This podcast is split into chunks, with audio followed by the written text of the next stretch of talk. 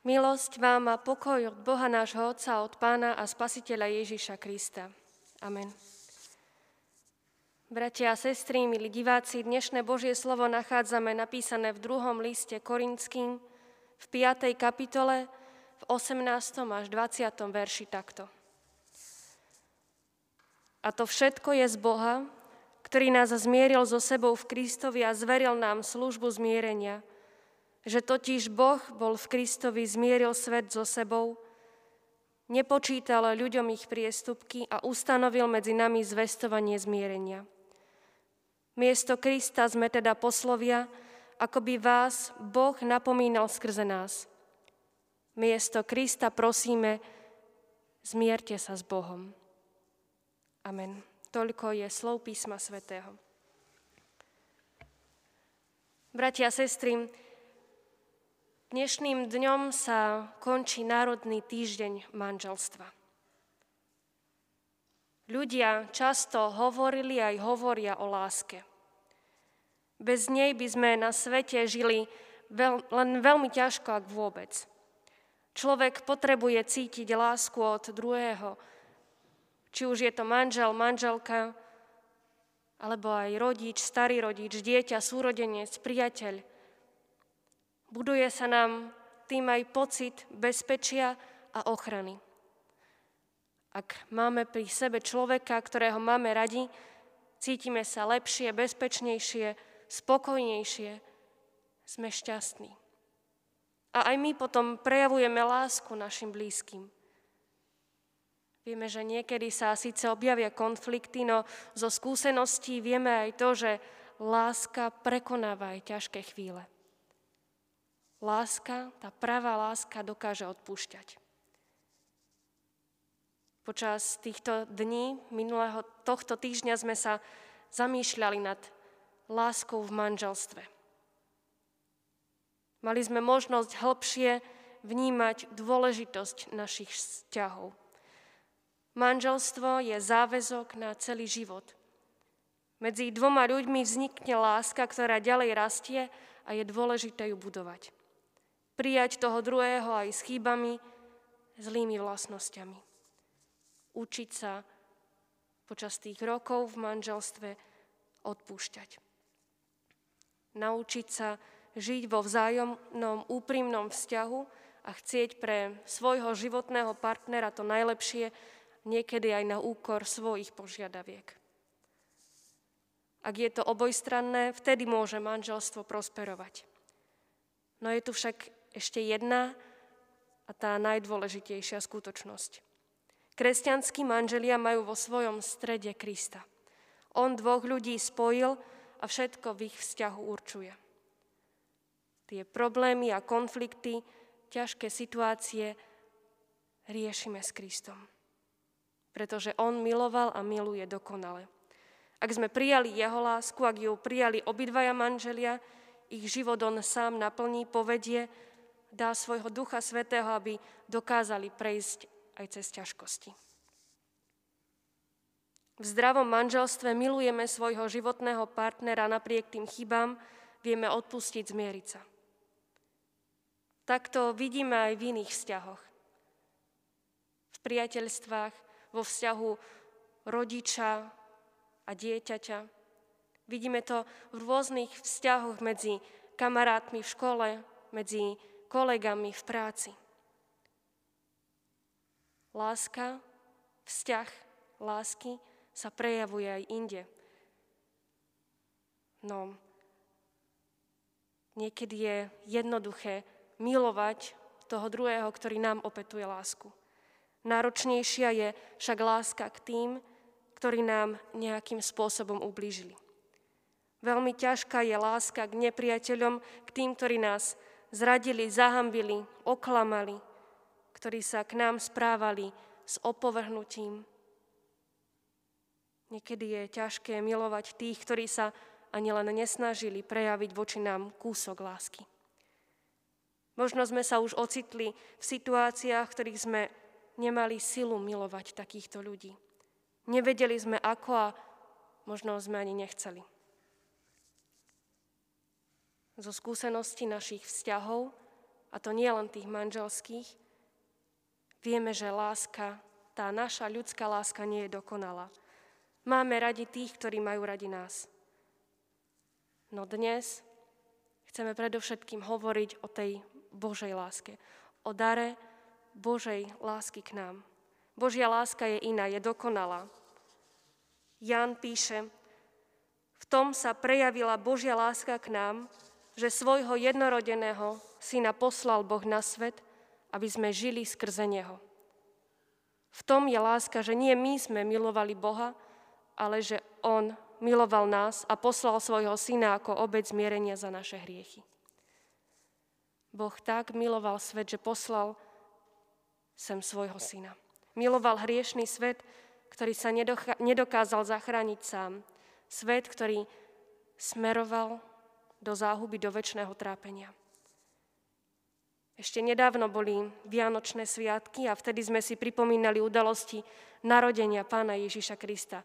Udalosti toho, ako Boh prišiel na zem, narodil sa ako dieťa.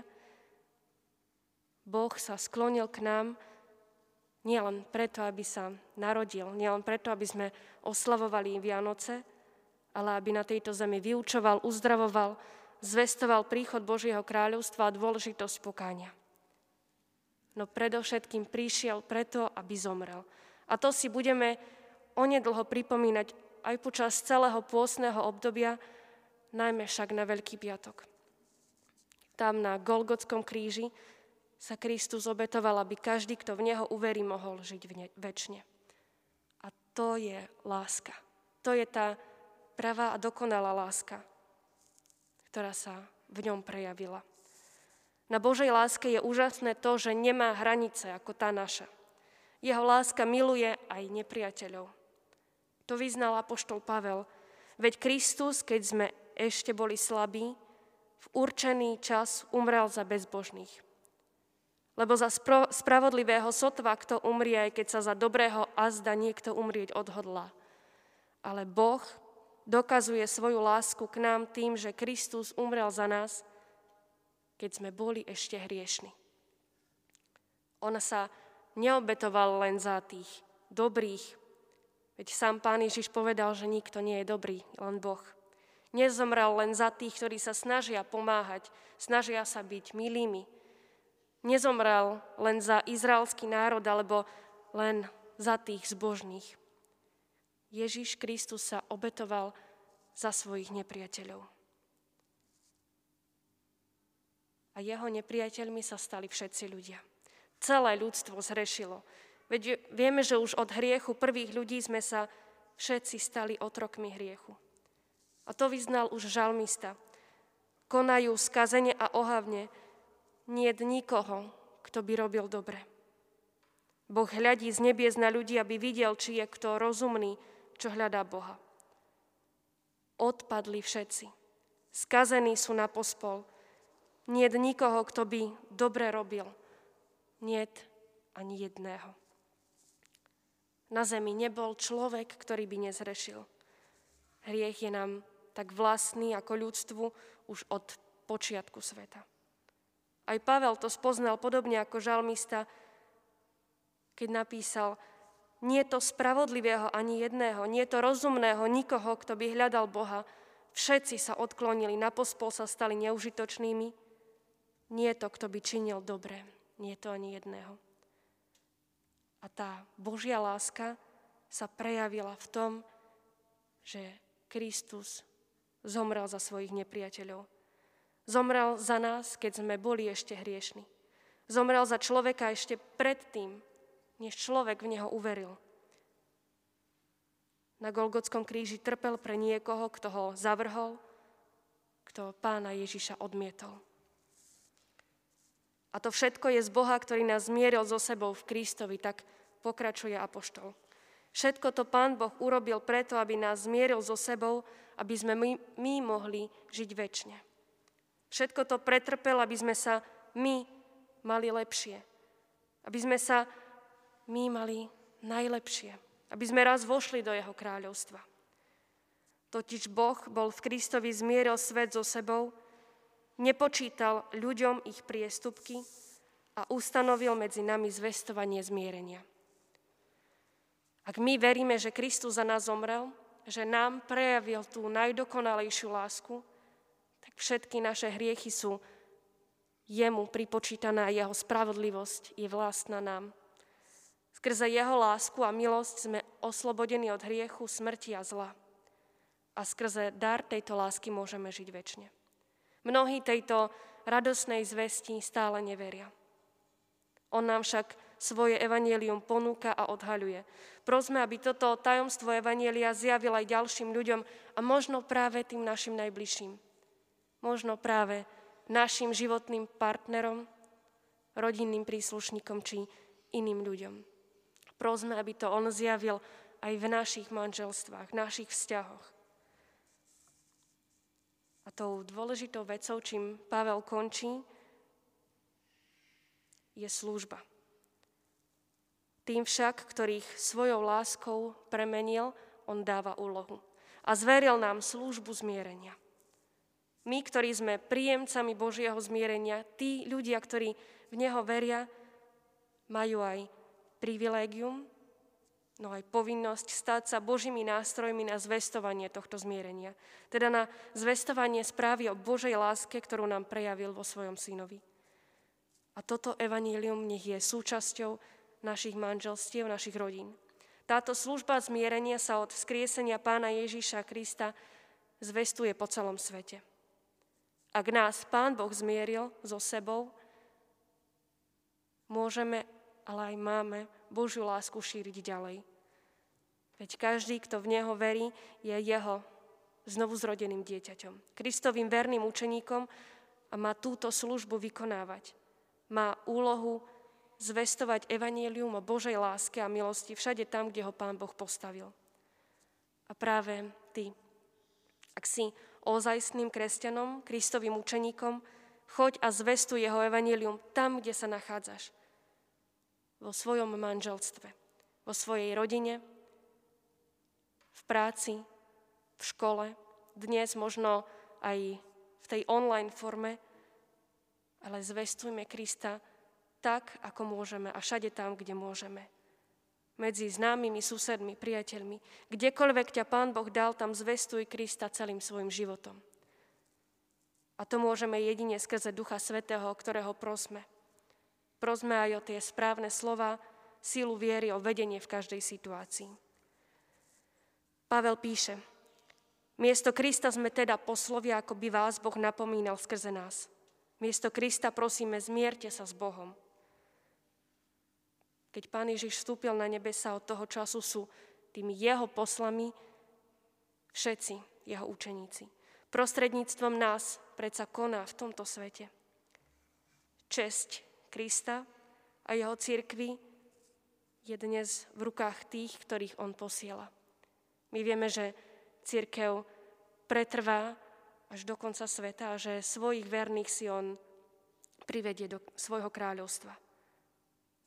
No dnes, aj v tejto dobe, v tomto storočí, v našej krajine, na tomto svete, on očakáva, že ho budú jeho učeníci verne a dobre reprezentovať.